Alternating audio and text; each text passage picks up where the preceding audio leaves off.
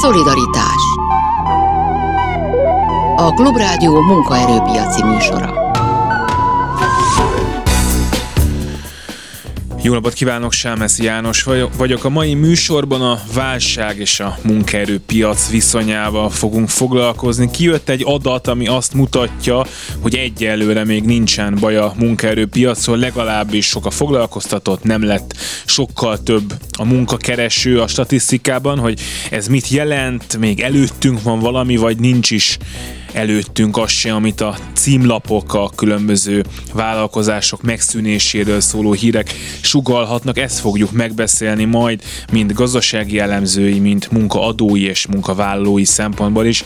Végül pedig beszélünk arról, hogy újra valamivel többen dolgoznak külföldön olyanok, akik ingáznak, vagy van még magyarországi lakcímük, de nem ebben az országban dolgoznak, ők is benne vannak egyébként a foglalkoztatottokról szóló statisztikákban. Miért vannak többen hol vannak, és mit tudunk róluk, Ausztriát fogjuk megnézni. Ők vannak a legközelebb, már is kezdünk.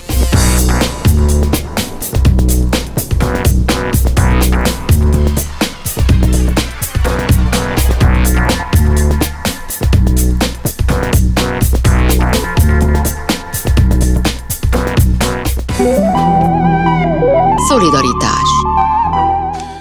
Méghozzá Virovácz Péterrel, az ING Bank vezető elemzőjével. Jó napot kívánok! Jó napot kívánok! Ön is azt látja a statisztikából, amit én is látok, hogy amit itt, hát volt, aki már jósolt, hogy már ezekben a hónapokban is valami fajta gazdasági válságnak a jele az a munkaerőpiacon is ott lesz, jelesül, hogy vállalkozások majd nem tudják kifizetni a rezsiszámláikat, ezért aztán vagy megszűnnek, vagy bezárnak, vagy költséget csökkentenek, amit ugye hol lehet elbocsátásokkal például, hogy ez, ez nem történt meg egyelőre, ezt mutatják az adatok, ön is ezt látja belőlük? Azért ez így egy túlságosan leegyszerűsített állítás. Hogyha megnézzük például a munkanélküliségi ráta ez mondjuk az első és talán legfontosabb papaszkodónk. Itt a hivatalos adat az egy három hónapos átlagot néz, és amikor rekord alacsony szinten volt a közel, vagy a közelmúltban ez a munkanélküliségi ráta, az bizony az április-júniusi időszak, akkor 3,2%-os volt a munkanélküliség ráta. Hát ehhez képest azért elindultunk fölfelé, és most a legfrissebb statisztikai adat, ami lényegében októberrel záruló három hónapos időszakot ül el föl, hát itt már azért egy 3,6%-os munkanélküliségről beszélhetünk. Nem drasztikus a változás, de elindult fölfelé a munkanélküliség ráta. Látszik tehát, hogy elkezdtek e, bizony a munkaadók alkalmazkodni ehhez az új környezethez, és bizony nagyon sokan akár csökkentett e, munkaórában, akár csökkentett létszámmal, hát legrosszabb esetben pedig teljes bezárással reagáltak a különböző költségsokkokra. Úgyhogy azért már az első jelei ennek a gazdasági lassulásnak, visszaesésnek már látszódnak a munkaerőpiacon is. Az, hogy lesz gazdasági válság, legalábbis tankönyv szerint lesz valószínűleg két olyan negyed év legalább, amikor zuhan a gazdaság teljesítménye, ezt szokták recessziónak hívni. Ebből következik az, hogy ez a munkaerőpiacon is meg fog látszani, és a munkanélküliségi adatokban is hónapról hónapra látni fogjuk azt, hogy baj van? Az, hogy recesszió lesz, én azt gondolom, hogy borítékolható. A harmadik negyedév folyamán már láttuk a gazdasági adatokat, a KSA kiadta a bruttó hazai termék változásáról szóló jelentését, itt az előző negyedévhez képest már zsugorodást mért a statisztikai hivatal, és nem látom azt a, azt a helyzetet, hogy a negyedik negyedévben itt bármiféle pozitív változás következzen be, vagyis, ahogy ön is említette, meg lesz a tankönyvi kritériuma a recessziónak itt az év végével. És azért látszódik az, hogy, hogy a vállalatok igenis alkalmazkodnak ehhez. Ugye nyilván lehet olvasni a híreket, lehet hallani, nagyon sokan panaszkodnak, de azért vannak olyan mutatók, amik már jelzik is azt, hogy ez nem feltétlenül csak panasz. Vannak különböző felmérésen alapuló indikátorok, Említenék egyet, az azt kérdezi meg a különböző szektorokban működő vállalatoktól, Európa szerte egyébként, hogy mi akadályozza most a gazdasági teljesítmény felfutását az ő szektorunkban mit gondolnak arról, hogy ők miért nem tudnak most bővülni. Hát eddig gyakorlatilag folyamatosan az elmúlt években az volt a legerőteljesebb a válasz, a leggyakorta látott válasz, hogy hát nincsen elég munkaerő, ezért nem tudunk bővülni. A negyedik negyed évre vonatkozóan ez a felmérés már változó képet mutat, és nem arra panaszkodnak a vállalatok, legyen szó a szolgáltató szektoron, vagy legyen szó mondjuk az iparról, hogy nem elég a munkaerő, és ezért nem tudunk bővülni, hanem azt mondják, hogy nincsen elegendő kereslet a termékünk és a szolgáltatások iránt.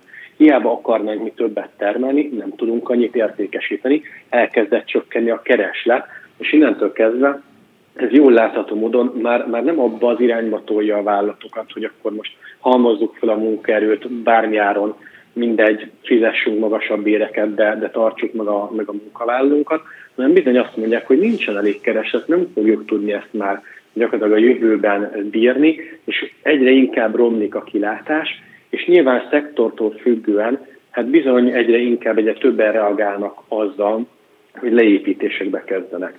Egy friss felmérés is azt mutatja, hogy a válaszadók 50%-a azt jelzi, hogy bizony leépítésekre készül a következő hat hónapban, mert csak így tudja kigazdálkodni az esetlegesen magasabb bérnövekedést, hiszen a munkavállalók látva a mostani inflációt, hát igen komoly bérigényekkel lépnek fel, és ezt ebben a jelenlegi nehéz gazdasági helyzetben nagyon nehéz lesz előteremteni a vállalatoknak.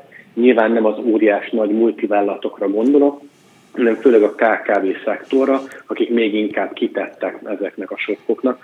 Szóval inkább ott lehet egy ilyen válaszreakció, hogy bizony igenis elindul egyfajta lépítés. Ennek az első jeleit, jelecskéit már látjuk a munkanélküliségi adatokban, de azért egy gazdasági visszaesést általában jellemzően fél-egy évvel követi le a munkanélküliség vagy a munkerő piacnak a romlása, tehát azért itt még az előttünk álló hónapokban, negyedévekben fogjuk igazán látni, hogy ennek a válságnak mi is a munkerőpiaci hatása valójában. Arról már nagyon sok helyről lehet hallani ismeretségi körökből is, de egyébként a nyitott álláshelyek számából ez a statisztikában is látszik, hogy nem akarnak már új embert fölvenni nagyon sok vállalatnál, tehát gondolom, hogy így kezdődik a úgynevezett költségcsökkenés, hogy hát volt két pozíció, jó, kitaláljuk, hogy ezt hogy oldjuk meg úgy, hogy ne kelljen rá pénzt költeni, vagy ne annyit, mint egy munkavállalóra. A következő lépés tud lenni az, hogy valahogy kevesebbet kevesebbet fizetünk annak, aki nálunk dolgozik, és hát ezután jön gondolom az, hogy, hogy elküldünk embereket, és hát azt is lehet olvasni, hogy itt azért egy rezsisok az még várhat a vállalkozásokra, mert hogy a gáz szerződések azok meglettek kötve nagyobb rész, de hogy az áram szerződések azok sok helyen még 2023-ban lesznek majd már a megemelt árakon megkötve, tehát ez azt jelenti, hogy még amikor már úgy érezzük, hogy túl vagyunk ezen a nehéz éven, akkor jön egy olyan év, ami mondjuk a munkavállalók számára a munkanélküliségtől való veszély kapcsán egy még nehezebb év lehet? Igen, kétségtelen, hogy általában egy kalap alá vesszük ezt, a, ezt az energia vagy rezsisokkot, de, de való igaz, és köszönöm szépen, hogy erre rámutatott, valóban az energiapiacon általában a szerződések fordulója az jellemzően januárra esik. Tehát hiába vannak meg esetlegesen a gázszerződések, hiába sikerült ezen az oldalon már legalább tisztán látni, hogy akkor milyen költséggel szembesülnek a vállalatok. Hát bizony az elektromos áram tekintetében a villanyáramnál eh, ezek a szerződéskötések zömében még hátra vannak, és csak most szembesülnek a vállalatok azzal, hogy jövőre ténylegesen milyen költségekkel kell tervezniük, és hát nyilván ehhez kell majd szabni a bérköltséget is, az lesz a nagy kérdés, hogy mennyire bíznak a vállalatok a jövőben, mennyire gondolják azt, hogy ez a mostani gazdasági visszaesés, ami előttünk áll, vagy én azon, hogy amiben már benne vagyunk, szóval, hogy ez mennyi ideig fog tartani, és mennyire lesz mély. Ha azt mondják a vállalatok, hogy ez csak egy átmeneti eh, visszaesés, lassulás, de azért majd 2023 második felétől azért csak minden jobb lesz, túl leszünk ezen az energiakrízisen, esetleg jönnek már uniós források, hogy összességében szebb lesz a jövőkép külföldön és belföldön is, akkor, akkor megpróbálhatják megtartani a munkaerőt, fogakat összeszorítva, a profitot igen erőteljesen lecsökkentve, de mondjuk átvészelik az első fél évet, és akkor utána azt mondják, hogy akkor van egy jó növekedési bázis, hiszen ne feledjük, óriási költsége van egy elbocsátásnak is, pláne utána újra betölteni azt a pozíciót, egy olyan helyzetben, amikor még mindig alapvetően egy munkerő hiányos állapotról beszélünk a magyar gazdaságban. Nyilván nem összességében látjuk azt, hogy mindenhol és minden szektorban probléma van, de igenis vannak olyan gócpontok, főleg a feldolgozóiparban, ahol bizony azt kell mondjuk, hogy még mindig nagyon sok vállalat azt mondja, hogy ő azért még szeretne bővülni, és szeretne munkaerőt fölvenni. Úgyhogy, úgyhogy ebből a szempontból azért az is nagy kérdés lesz, hogy hogyan működik majd az egyik szektorról a másikba történő átmenet, tehát nem lehet minden vállalatot, minden szektort egy kalap alá húzni, de kétségtelen, hogy, hogy itt főleg egyébként a szolgáltató szektor az, aki kitett ezeknek a fajta sokkoknak. A feldolgozóipari vállalatok sokkal jobban ki tudják mozogni ezeket, mert csak méretükből fakadóan is, úgyhogy, úgyhogy ebből a szempontból sem mindegy, hogy, hogy ki milyen szegmensben van, eh, milyen költségstruktúrával dolgozik, mert bizony ezek az új energiaszerződések, hát ezek, ezek szintén nagyon komolyan befolyásolják majd egyes szektoroknak a fennmaradási képességét, szóval nagyon-nagyon sok ismeretes az egyenlet, nagyon komoly kihívások előtt állnak, én azt gondolom a vállalatok, már csak a bértárgyalásokat illetően is, nem beszélve itt az energiatárgyalásokról. Ha már a mai nap híre az uniós források befagyasztásáról szóló Európai Bizottság javaslat, akkor hadd kérdezzem meg, hogy az uniós forrásoknak a hát legyünk optimisták, ideiglenes elmaradása az lesz-e valamilyen hatással a munkaerőpiacra, meg a vállalkozásokra, tehát gondolok itt nyilván arra, akár vidéken főleg, hogy bizonyos beruházások egyszerűen nem lesznek, mert ezek ki sem írják, mondván, hogy még nincs meg, vagy nem tudjuk, hogy meg lesz rá a pénz, vagy ezek maradnak ilyen előfinanszírozott történetek magyarán, hogy a költségvetés kifizeti, és akkor utólag majd jön rá az uniós forrás, reméljük, vagy nem jön. Szóval, hogy eznek lesz-e valamilyen rövid távú hatása, vajon arra, hogy mennyi munka lesz a következő egy évben? Én azt gondolom, hogy ennek munkerőpiaci érdemi hatása nem nagyon lesz, hogyha valahol érzékelnénk a problémát, akkor az az építőipar lenne elsődlegesen. Ugye itt főleg olyan infrastruktúrális beruházásokról beszélünk, amiért építőipari kapacitások kellenek. És ha megnézzük ezeket a különböző felméréseket, amiket én már itt említettem az előbbiekben, az építőipar gyakorlatilag a legoptimistább szektor egész Magyarországon, az összes szektort figyelve. Ők azok, akik még valamennyire összességében bizakodóak a, a jövőre nézvők, azt mondják, hogy igenis meg lesznek ezek a források, arra kell készülni, hogy, hogy megint csak egy komolyabb beruházási dömping előtt állunk, vagyis ebből a szempontból a leginkább kitett munkerőpiacoldra leginkább kitett terület, hát ők meg fogják tartani a munkavállalókat bízva abban, hogy hamarosan ismét felfut a kereslet a, a tevékenységük iránt. Tehát ebből a szempontból én nem gondolom, hogy ennek az uniós döntésnek bármiféle érdemi munkerőpiaci hatása lesz, már csak azért sem, mert bár valóban egyelőre egy átmeneti befagyasztásról beszélünk, azért azt fontos elmondani, hogy minden más forráshoz különböző mérföldkövek teljesítése esetén hozzá lehet férni. Tehát valójában ez nem jelenti azt, hogy most vége a világnak, ez egy körülbelül 10 éves keret, 2021-2027 között, plusz még három évig felhasználhatóak ezek a források. Tehát ebből a szempontból itt egy nagyon hosszú távú tervezésről beszélünk, amely, amely tekintetben nyilván ez egy hátrány és kellemetlenség, és több eh, gondolkodást igényel ezen forrásoknak az elosztása és lehívása, de alapvetően rövid távon ennek reálgazdaság és munkerőpiaci hatását, hát eh, én azt gondolom, hogy gyakorlatilag nem lehet megbecsülni, és azért, mert nem is olyan jelentős, szerintem legalábbis. Egy nagyon rövid választ és egy tippet kérek szépen öntől. Egy év múlva többen vagy kevesebben fognak dolgozni Magyarországon, mint most?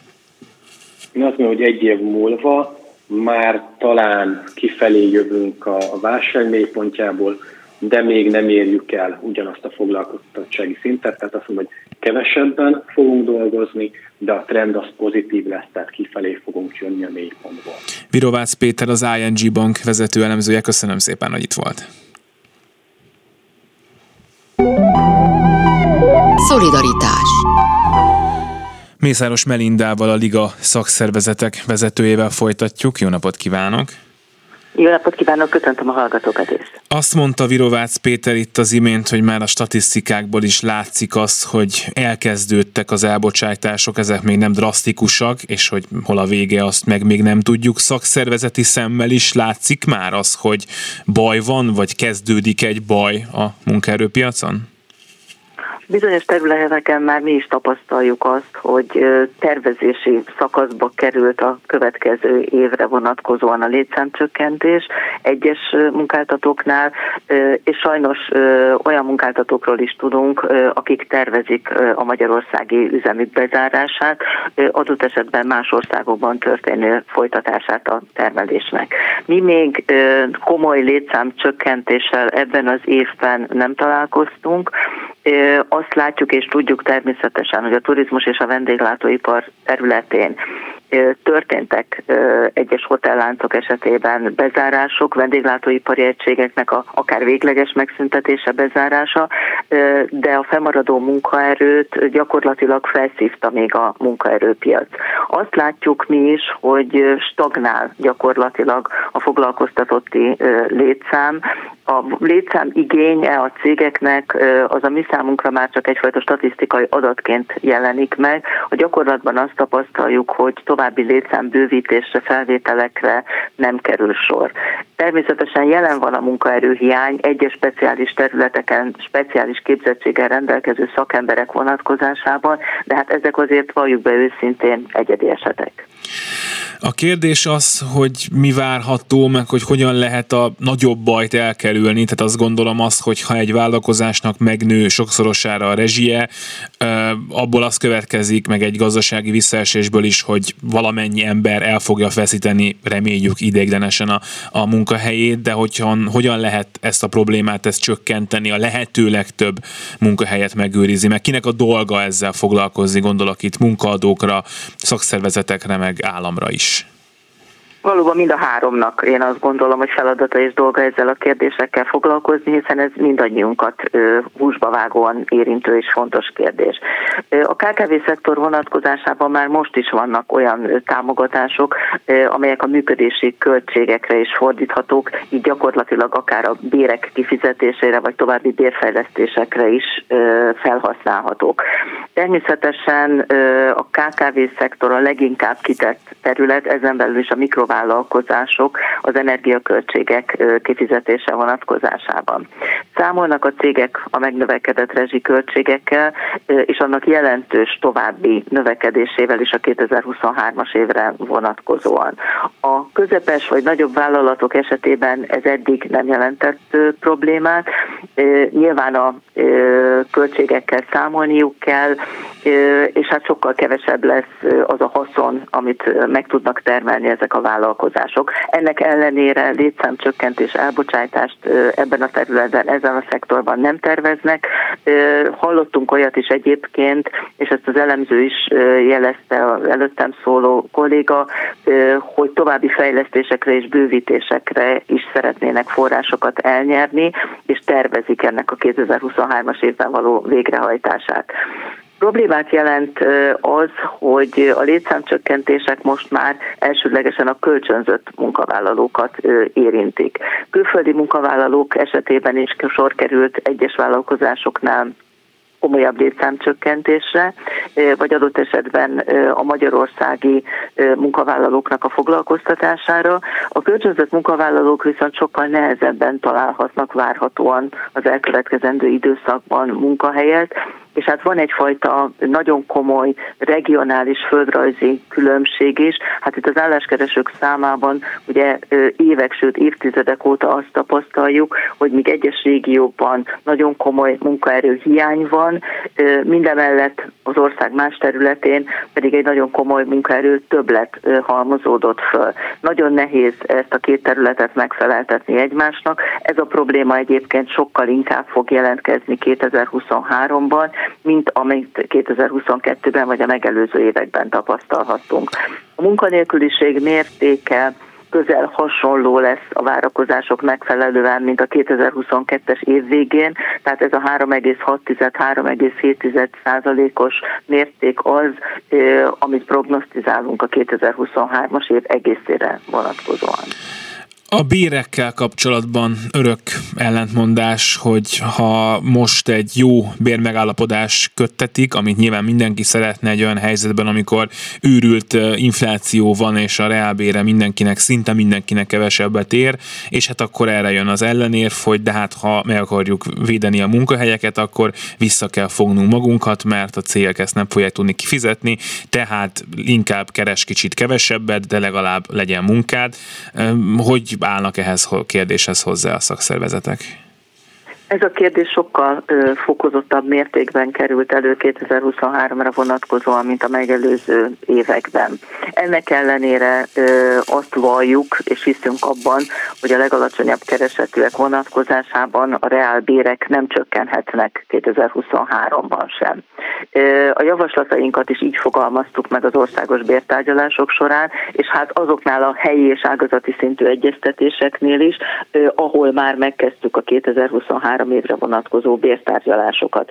Kötöttünk már egyébként akár az infláció mértékét meghaladó összegekről is bérmegállapodásokat, 17-18 százalékos megállapodások is születtek már 2023-ra, és az országos bértárgyalás során is alapvetően a 22-es év inflációs mértékét és a 23-as év inflációs várakozását tekintjük egy olyan alapértéknek, amihez viszonyítottan kell meghatározni a minimálbér és a garantált bérminimum összegét. Azonban el kell mondanunk azt a tényt is, hogy éppen a munka megőrzése érdekében és a foglalkoztatás szinten tartása érdekében az átlagos bérnövekedés várható mértéke 2023-ban már csak 7 és 9 százalék közé tehető. Ez gyakorlatilag megközelítőleg a fele annak, amit 2022-es év zárásaként látunk majd. Ez a gyakorlatban azt jelenti, hogy a magasabb jövedelmi kategóriában foglalkoztatottak esetében várhatóan reálbér csökkenéssel kell számolnunk. Hát és nem is kis reálbér csökkenésen. Én kérdeznék még, kérdeznék még öntől két dolgot, úgyhogy ha megteszi, akkor maradjon a vonalban a hírek alatt egy picit, és még utána egy néhány percet beszélgessünk. Mészáros Melinda, a Liga szakszervezetek vezetője, akkor itt marad velünk a vonalban, most hírek jönnek, aztán folytatjuk. Szolidaritás Mészáros Melindával, a Liga szakszervezetek vezetőjével beszélgetünk még egy nagyon picit a hírek után is, mert mondta, hogy hát egy nem kicsi reálbér csökkenés lehet a magasabb jövedelmi kategóriákban a következő évben, és hát azért erre mindenképpen rá akartam kérdezni, hogy itt, itt, itt mi a határ, vagy itt, itt, itt mi az oka annak, hogy ebbe így, így beletörődt tettek, mert azért, hogyha az inflációt nézzük, akkor az az év első felében biztos, hogy két számjegyű lesz, itt már a 20%-okról is szólnak elemzések, és hogyha le is csökken aztán az év végére, azért biztos, hogy 10% fölött lesz egész évben, és hát ebben az évben is nagyon-nagyon sokaknak csökkent a reálbére, vagy hát szinte mindenkinek, szóval, hogy ezt most itt le kell nyelnünk, most ez van. Én azt mondom, hogy egyáltalán nem, sőt, semmiféle beletörődésről nem beszélhetünk ebben a körben. Az a szomorú tény, hogy az elmúlt években a munkavállalók több mint 40%-a egyáltalán nem részesült semmilyen bérfejlesztésben. Azokon a területekre fókuszálunk ebben a körben, ahol nincsenek és nem működnek szakszervezetek. Az önálló bérharc gyakorlatilag eredménytelen a munkáltatóval szemben. Ezeknek a munkavállalóknak már nem csak 2022-ben, hanem az azt megelőző években is folyamatosan csökkent a reál. Ők lesznek azok, akik a leginkább kitett kategóriába tartoznak majd 2023-ban.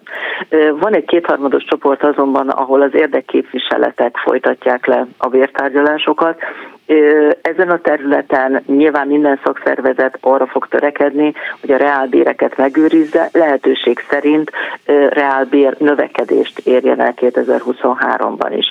Ugye utaltam is arra, hogy vannak már olyan megállapodások, amely a jövő évi prognózis figyelembe vételével a várható inflációs mértéket meghaladó bérfejlesztésekről szól.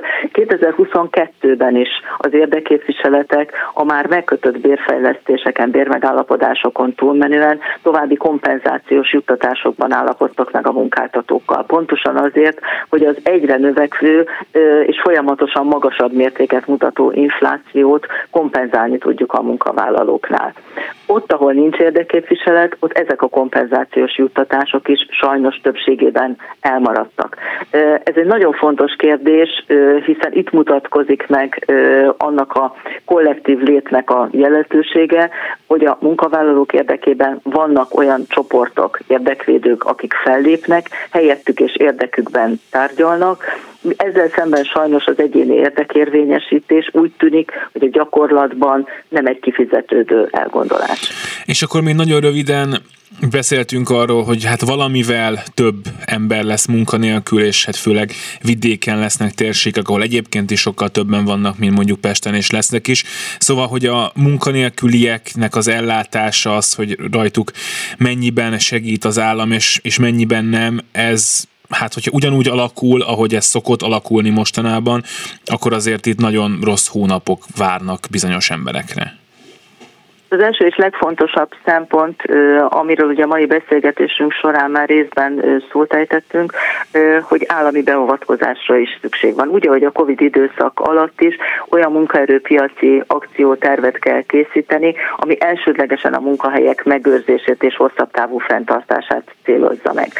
Hogyha ez nem járható út bizonyos vállalkozások esetében, akkor az álláskeresők támogatásának az összegét, az álláskeresési támogatások hosszát nagyon régóta bent lévő javaslatunk alapján meg kell növelni, meg kell hosszabbítani azt az időtartamot is, amire az álláskeresési támogatás biztosításra kerül.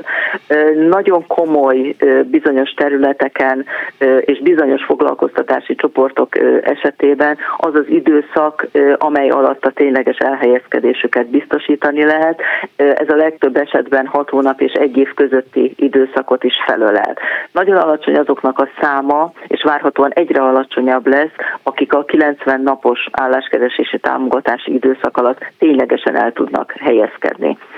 Ez azért is probléma, mert amint említettem, ha csökken a kölcsönzött foglalkoztatottaknak a száma, akkor az álláskeresés vonatkozásában leginkább kitett régiókban foglalkoztatottak sokkal kevésbé találnak munkahelyet más területeken, más régiókban. A közép-dunántúli régióban is egyre inkább csökken a kölcsönzött munkavállalóknak a száma, ott is lesznek olyan vállalkozások, akik véglegesen megszüntetik a tevékenységüket, és nagyon nagy számban foglalkoztatnak olyan munkavállalóknak, eh, akik eh, Borsod megyéből, Hajdubihar megyéből, vagy adott esetben szabolcs szatmár megyéből érkeztek. Ez komoly problémát jelent, azt gondolom a munkaerőpiac és a szakemberek számára is. Ezeket az élethelyzeteket állami beavatkozás nélkül nem tudják majd kezelni. Mészáros Melinda, Liga szakszervezetek, nagyon szépen köszönöm, hogy itt volt. Nagyon szívesen, örülök, hogy érdeklődtek a téma iránt. Szolidaritás a telefonnál pedig itt van velünk Rolek Ferenc, a Munkaadók és Gyáriparosok Országos Szövetségének alelnöke. Jó napot kívánok! Jó napot kívánok! És hát a kérdés önhöz is ugyanaz, amit már itt többekkel megbeszéltünk, hogy önök is érzik-e már a válság szelét abban az értelemben, hogy bizonyos cégeknek, vállalkozásoknak már el kell bocsájtaniuk munkavállalókat, vagy éppen be kell zárniuk ideiglenesen, vagy végleg. Vannak-e már nagy számban ilyenek, vagy ez még inkább előttünk van, ha előttünk van? Hát én azt gondolom, hogy nagy számban még ilyenek nincsenek, tehát ahogy ön is mondta, inkább az előszelép lehet ennek érezni, ami azért néhányakat már megcsapott, de ez még közel sem nagy szám. De hogyha mondjuk esetleg még rosszabbra fordul a helyzet, gondolok itt akár energiaárakra, általában inflációra, vagy az ellátási láncoknak a problematikájára, vagy egy komolyabb világméretű recesszióba fordulunk át, akkor biztos, hogy ez lényegesen jelentősebb lesz. Ha végül is a jelenlegi helyzet nagyjából konszolidálódik, ne hogy Isten javul is, akkor, akkor azt gondolom, hogy gyorsan túljutunk ezen, és az előszélnél nem lesz rosszabb. Már beszéltünk arról a ING bank elemzőjével, hogy bizonyos rezsi sokkok még hátra lehetnek a vállalkozásoknak, mert nagyon sok áramszerződés az csak a következő év Igen. elején lesz majd megkötve, és hát ott azért már egy újabb olyan típusú költség merülhet föl, amiből hát az kell, hogy következzen, hogy valahol meg kell húzni a, a nadrágszíjat. Hol tudnak költséget csökkenteni a vállalkozások ahhoz, hogy ne kelljen elküldeni embereket, és egy kiemelten olyan helyzetben, amikor a bevételeik is nagyon sok helyen csökkenhetnek, hiszen a fogyasztók már nem mennek oda, mert már nincs pénzük, már nem vásárolnak annyit, stb., akkor azért különlegesen éleződhet ez, hogy hát akkor valami, valahol meg kell, meg kell szabni valami minimumot, amit, amit, amit nem költünk már el, és akkor hol, ha nem ott, hogy kirugunk valakit. Hát én, én azt gondolom, hogy mint minden nehéz pénzügyi helyzetben gyakorlatilag minden fillért meg kell fogni, bárhol is legyen az. Tehát nem lehet azt mondani, hogy bizonyos területeken próbálunk spórolni, máshol meg nem. Jelenlegi helyzetben minden területen spórolni kell, mert az energiaköltségek, amire ön is utalt, 2023-ban még jelentősen tovább fognak nőni, és most fognak nagyon sokakat eh, érinteni. Eh, én azt mondom, hogy egyrészt nyilván magán az energiaköltségen is a vállalatok próbálnak spórolni, eh, a másik része, hogy nyilván a beszállítóikkal is mindenki megpróbál úgy tárgyalni, hogy minél olcsóbb legyen, és hát sajnos nyilván a, a munkavállalókat is ez valamiképpen érinti, pláne az olyan cégeknél, ahol a munkaerőköltségek az összköltségnek jelentős hányadát teszik ki, ott elkerülhetetlen, hogy azzal is megpróbáljanak spórolni, termelékenység növekedéssel, a hatékonyság növeléssel, létszámcsökkentéssel, stb. Tehát én azt gondolom, hogy minden fillért minden, minden helyen meg kell fogni a cégeknek jelen pillanatban. Ugye elmondta azt, hogy el tudja azt képzelni, hogy ennél rosszabb nem lesz a helyzet, tehát hogy az a munka nélküliségi ráta, ami most van, az nem romlik tovább, vagy nem romlik sokat. Ez, ez mi múlik tulajdonképpen? Nyilván, hogy jön egy nagyobb válság mindenhol, ez, ez világos, de itthon a különböző szereplők, akár a munkavállalók, akár a állam, a kormány mit tehet azért, hogy, hogy ne legyen nagyobb baj? Hát azt gondolom, hogy Magyarország azért alapvetően egy, ha globálisan nézzük, akkor egy kis ország és egy nyitott gazdaságú ország, tehát alapvetően meghatározza a mozgásterünket és a helyzetünket az, hogy a világban hogyan ö, alakulnak a dolgok, ahogy utaltam, akár energiafronton, vagy mondjuk a sajnos a szomszédunkban folyó agresszív háború, az hogyan ö, eszkalálódik, ne adj Isten, ami egy tragédia lenne. Tehát vannak olyan keretek, amiket belső intézkedésekkel hát még mérsékelni is alig lehet, de ellensúlyozni semmiképpen. Tehát én azt gondolom, hogy nekünk mindig Magyarországon menedzselni kell ezeket a folyamatokat, megpróbálni tompítani. Egyrészt nyilván az államnak is vannak ebben feladatai, amiket ugye próbál is különböző intézkedéseket hozni folyamatosan ebben. Ugye a gazdaságban gondolok itt a kis és középvállalkozásokat megcélzó programra, a termelőszektorba, a gyármentésre, lakosság tekintetében bizonyos árstopokra, árbefagyasztásokra, stb. Tehát nyilván az állami támogatások nélkülözhetetlennek, a vállalkozásoknak nyilván hatékonyságnöveléssel tudnak csak ebben ellensúlyozni, amiről ugye az előbb beszéltünk, és hát a, a munkavállalók is ugye a saját területükön, a saját területükön a fogyasztásuk visszafogásával e, tudnak takarékoskodni, és hát nyilván minden nehéz gazdasági helyzetben mindenkinek valamiképpen csökken a mozgástere, romlik az eredménye, ez nyilván a munkavállalóknak azt jelenti, hogy itt az elköntő időkben könnyen lehet egy reálbércsökkenés.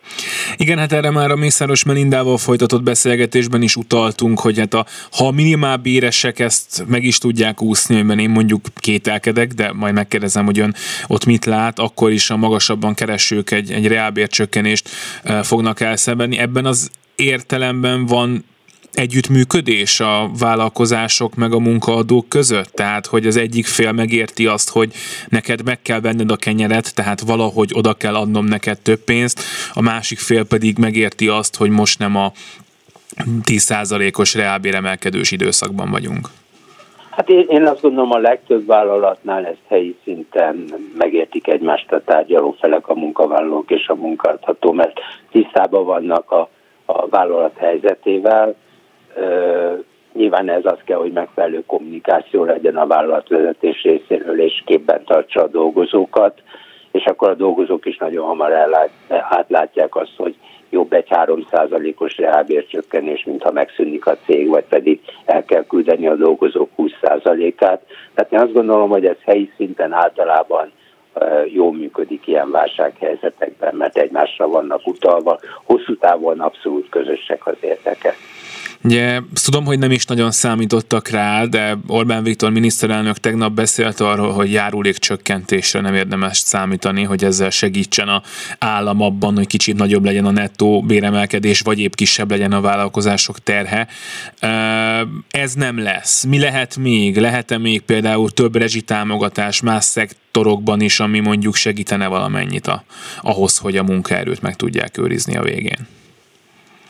Uh valóban igaza van, tehát nagy meglepetés nem keltett a miniszterelnök úrnak ez a, ez a bejelentése.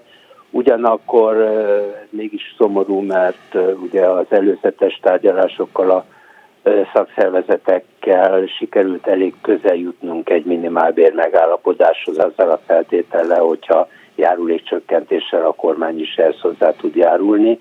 Nyilván most ebben a helyzetben, amikor ezt világosá tette a miniszterelnök úr, hogy ez nem járható út számukra, újra le kell ülnünk a szakszeretekkel és beszélgetni, mert akkor egy új minimálbér megállapodás felekkel közeledünk, mert nyilván ugyanazok az értékek járulékcsökkentés nélkül munkáltató oldalról nem tarthatók. Az, hogy más támogatások ezt befolyásolják-e, hát azt kell mondanom, hogy alapvetően valószínűleg nem. Más támogatások azok mindig speciális célokra születnek, tehát akár mondjuk az energiaköltségek növekedésével kapcsolatban, a, ott az állami támogatások azt a célt szolgálják, hogy egyszerűen ezek a vállalkozások túl tudjanak élni ezeket az emelkedő energiaköltségeket, tehát az annak az ellensúlyozása abból béremelésre nem biztos, hogy nem futja. Van Magyarországon nagyon sok olyan vállalkozás, amelyik pályázik uniós támogatásokra, más vállalkozások meg olyan projektekben, beruházásokban vesznek részt, amik uniós forrásból valósulnak meg. Most ezzel kapcsolatban, hát ahogy vesszük, negatívnak tűnő hírek vannak, nem tudni, hogy mikor jönnek majd be, ha egyáltalán az első uniós forintok Magyarországra. Ez mennyiben nehezíti a vállalkozások, vagy a vállalkozások egy részének helyzetét, vagy azt a jövőképét, ami mondjuk, hát hogy is mondjam, most sokkal bizonytalanabbá vált valószínűleg? Hát én azt mondom, hogy nagyon jelentősen, tehát ezek az uniós forrásokra nagyon nagy szüksége lenne a magyar gazdaságnak, és én azt gondolom, hogy ezeknek a nagy része nagyon jó helyre is menne, tehát nagyon szükséges lenne és azért is lenne ebben a mostani helyzetben különösen fontos, hogy ezeket megkapjuk, mert éppen a nagyon nehéz pénzügyi körülményei a vállalatoknak, hogy spórolni kell, hogy a túléléshez, a működéshez kell a pénz, egyszerűen nincsenek meg azok a belső források, hogyha elmarad az uniós támogatás, akkor ezeket a fejlesztéseket valamiképpen saját forrásokból, vagy a szintén egyre dráguló hitelekből fedezzék, tehát én azt gondolom, hogy egyszerűen elengedhetetlen. Ha, ha nem kapjuk meg ezeket a forrásokat, akkor nagyon sok fejlesztés, beruházás egyszerűen el fog maradni. Jelentős egyébként azoknak a vállalkozásoknak a száma, akik részben vagy akár egészben az uniós forrásoknak köszönhetően tudnak fejlődni per megélni? Igen, én, én azt gondolom, hogy el, elég jelentős. Egy, egyrészt tehát két módon is tulajdonképpen jelentős a számuk. Egyrészt közvetlenül, akik ebből a támogatásból kapnak, de soha ne felejtsük el, hogyha egy cég kap állam, egy uniós támogatást, vagy bármilyen támogatást, ennek egy tovagyűrűző hatása van a beszállítóikra, meg azokra a cégekre, akik részt vesznek ezekbe a fejlődésekbe, akik gépeket szállítanak nekik, akik az építkezésekben részt vesznek, tehát ez tulajdonképpen tovább gyűrözik utána az egész magyar gazdaságra, nem csak azokra, akik közvetlenül a támogatást kapják, és nyilván utána ez tovább gyűrűzik egyébként a munkavállalókra is, ezt se feledjük el. Köszönöm szépen Rolek Ferencnek, a Munkaadók és Gyáriparosok Országos Szövetségének alelnökének, hogy itt volt velünk. Minden jót kívánok! Köszönöm szépen! Szolidaritás Megint egyre többen dolgoznak külföldön magyarok, olyanokra gondolok, akiknek van magyarországi lakcímük, és vagy ingáznak, vagy pedig még tartják a lakcímüket, de amúgy már kint élnek, és ott dolgoznak. Nekem az a benyomásom, vagy az előfeltételezésem, hogy ilyenkor először, hogyha megindulnak többen, akkor Ausztria felé indulnak meg, úgyhogy Dallos Bertold, a Vida osztrák szakszervezet szakértője van itt velünk. Jó napot kívánok! Jó napot kívánok! És hát ezt akarom kérdezni, hogy igazam van-e, amikor azt gondolom, hogy ilyenkor a közeli és legközelebb ide nyugat felé mutató cél az Ausztria, és amikor mi itt azt olvassuk ki a statisztikákból, hogy többen dolgoznak külföldön magyarok, akkor azt Ausztriában látják, hogy ott többen dolgoznak magyarok, mint mondjuk, nem tudom, három hónappal korábban. Igen, ezt egyrészt személyesen is tapasztalom. Ugye a magyar nyelvű tanácsadásban vagyok a Vida szakszervezetnél, tehát nagyon sok megkeresés érkezik hozzánk napi szinten 15-20 átlagosan, de a statisztikák is ezt mutatják. Tehát jelenleg az októberi számok alapján 111.795 magyar munkavállaló dolgozik Ausztriában, és ez 8%-kal magasabb, mint tavaly. Tehát ez plusz egy év alatt plusz 8500 embert jelent. Milyen munkákat csinálnak egyébként a magyarok, akik oda ilyenkor kimennek?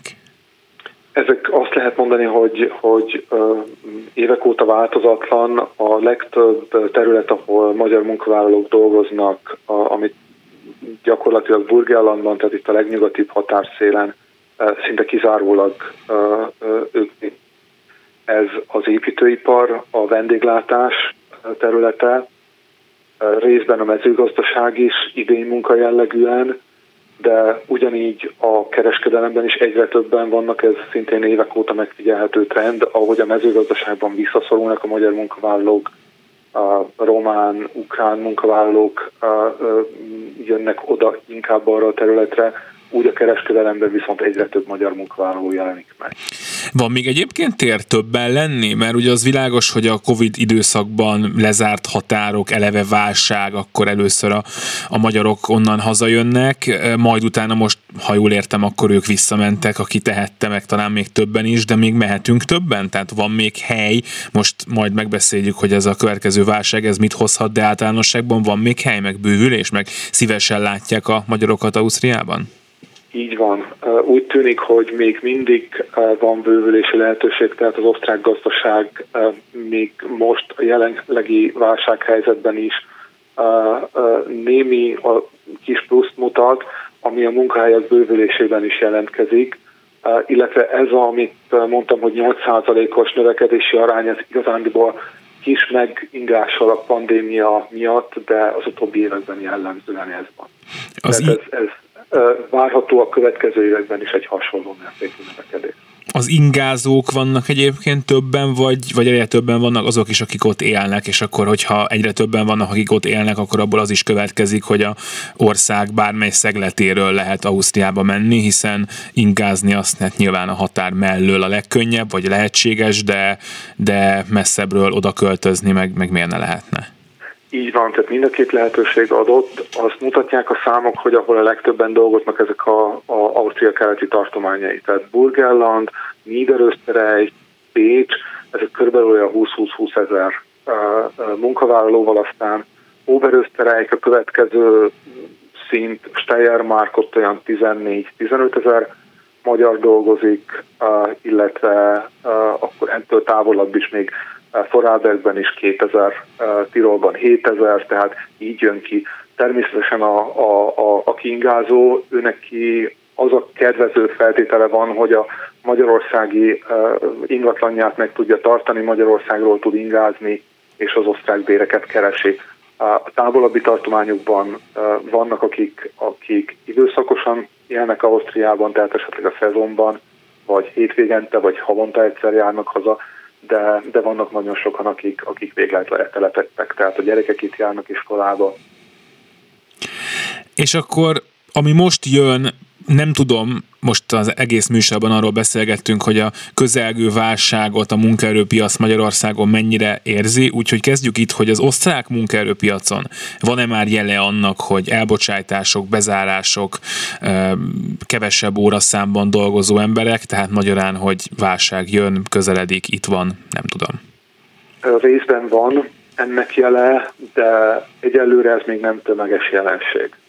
Reméljük, hogy nem is lesz így. A, a, ami szintén látszik, hogy a gazdaság az energiaválság ellenére is működik, és, és jól teljesített az elmúlt évben. Ennek, ennek a hatása az is, hogy, hogy a cégek jelentős bevételre tettek szert, tehát a, a, a gazdasági teljesítményük az, az pozitívan csapódik le, és ezt próbáljuk meg természetesen most a béreknél is uh, hiszen Ausztriában nem egy központilag meghatározott vagy központilag érvényes minimálbér van, hanem a szociális partnerség rendszere alapján kollektív szerződések. Ami azt jelenti, hogy a, a, a munkáltatói oldal és a munkavállalói oldal tárgyalják közösen. És ez a rendszer még azt a rugalmasságot megadja, hogy ágazatonként tehát 801 nehány kollektív szerződés van, ami azt jelenti, hogy a jól teljesítő ágazatokban érvényre lehet hozni a béremeléseknél is azt a teljesítményt, amit az ágazat nyújtott, a, a kevésbé, tehát a válság által jobban érintett ágazatokban pedig ezt, ezt, ezt szintén figyelembe lehet venni. És akkor tehát nem egy egységes béremelés van, hanem valahol 10%-ot eléri, valahol alacsonyabb ez, ez egy ilyen most már jó pár évtizede működő szociális partnerség rendszere biztosítja. Hogyha válság van, akkor azt feltételezi az ember, és javítson ki, hogyha ez Ausztriában nem így van, hogy hát először a egyrészt az alacsony végzettségű, másrészt a kölcsönzött munkaerő, harmadrészt pedig az ingázó, illetve külföldről érkező munkaerő lesz először veszélyben. Ez így van-e? Tehát a magyar ott dolgozóknak most tartaniuk kell-e attól, hogy ha nagyobb lesz a válság, meg visszaesik a gazdaság, akkor ők kerülnek először olyan helyzetbe, hogy kevesebbet keresnek, vagy el kell hagyniuk adott esetben a munkahelyüket, akár az országgal együtt. Ez inkább annak a függvénye, tehát hogy mennyire könnyen pótolható az adott munkaerő. Tehát nem attól függ, hogy valaki ingázó vagy sem, ez elsősorban az, a, azokat a munkahelyeket érinti, tehát ők lesznek az első vesztesei ennek a, a gazdasági válságnak, akik, akiknek nincs végzettsége vagy alacsony végzettséggel végezhető a munkakör, és könnyen pótolhatók. Ugye azt mondta, hogy építőiparban dolgoznak nagyon sokan, és hát azt azért tudni lehet, hogy építőiparban végzettség nélkül is lehet dolgozni, de ez aztán nagyon nem azt jelenti, hogy ők nem értenek semmihez, hanem rettentő ügyes emberek is lehetnek közöttük. Tehát ott van akár ez a veszély, vagy egy, nem tudom, a kereskedelemben, egy boltban valamennyi nyelvtudással elboldoguló magyar ember, aki egyébként mondjuk diploma nélkül ment oda, ő ő lesz veszélyben? Mert hát az ő helyére végül is be lehet ültetni részben, mást is. Részben, részben ellen kell mondanom, mert az építőiparban is úgy van, hogy inkább az a helyzet, hogy magas kvalifikású, magas kvalifikású embereket keresnek, tehát akiknek szakmájuk és tapasztalatuk van, inkább az a probléma, hogy őket nem mindig ugyanarra a, a bérre jelentik be, mint ami ezzel a szakmával, illetve szakmai tudással, tapasztalattal együtt járna. Tehát sajnos, ami a bejelentett, ami a ténylegesen bejelentett uh, uh, munkaviszony, az nem tükrözi azt, hogy milyen munkát végez a munkavállaló. Sok, gyakran sokkal magasabb szintű munkát végez, mint amire be van jelentve. Ez régi probléma, és emiatt úgy gondolom, hogy ezek a munkavállalók nem is lesznek veszélyben, mert itt a, természetesen, hogy a szaktudások számít. Világos. Nagyon szépen köszönöm. Dallos Bertold, a Vida osztrák szakszervezet szakértője volt a vendégünk Ausztriából. Minden jót kívánok. Köszönöm. Minden jót, viszont hallásra. Szolidaritás A műsor pedig ezzel véget ért, a szerkesztő Gerendai Balságnes volt, a telefont Leocki Miriam kezelte, a technikus pedig Kemény Dániel volt, most Suba Kriszta jön a hírekkel, aztán jön Tímár Ágnes műsora, aztán Bolgár György megbeszéljük kell, aztán pedig Színási Sándor. Az esti gyorsar maradjanak a Klubrádióval, minden jót kívánok! Szolidaritás A Klubrádió munkaerőpiaci műsorát hallották.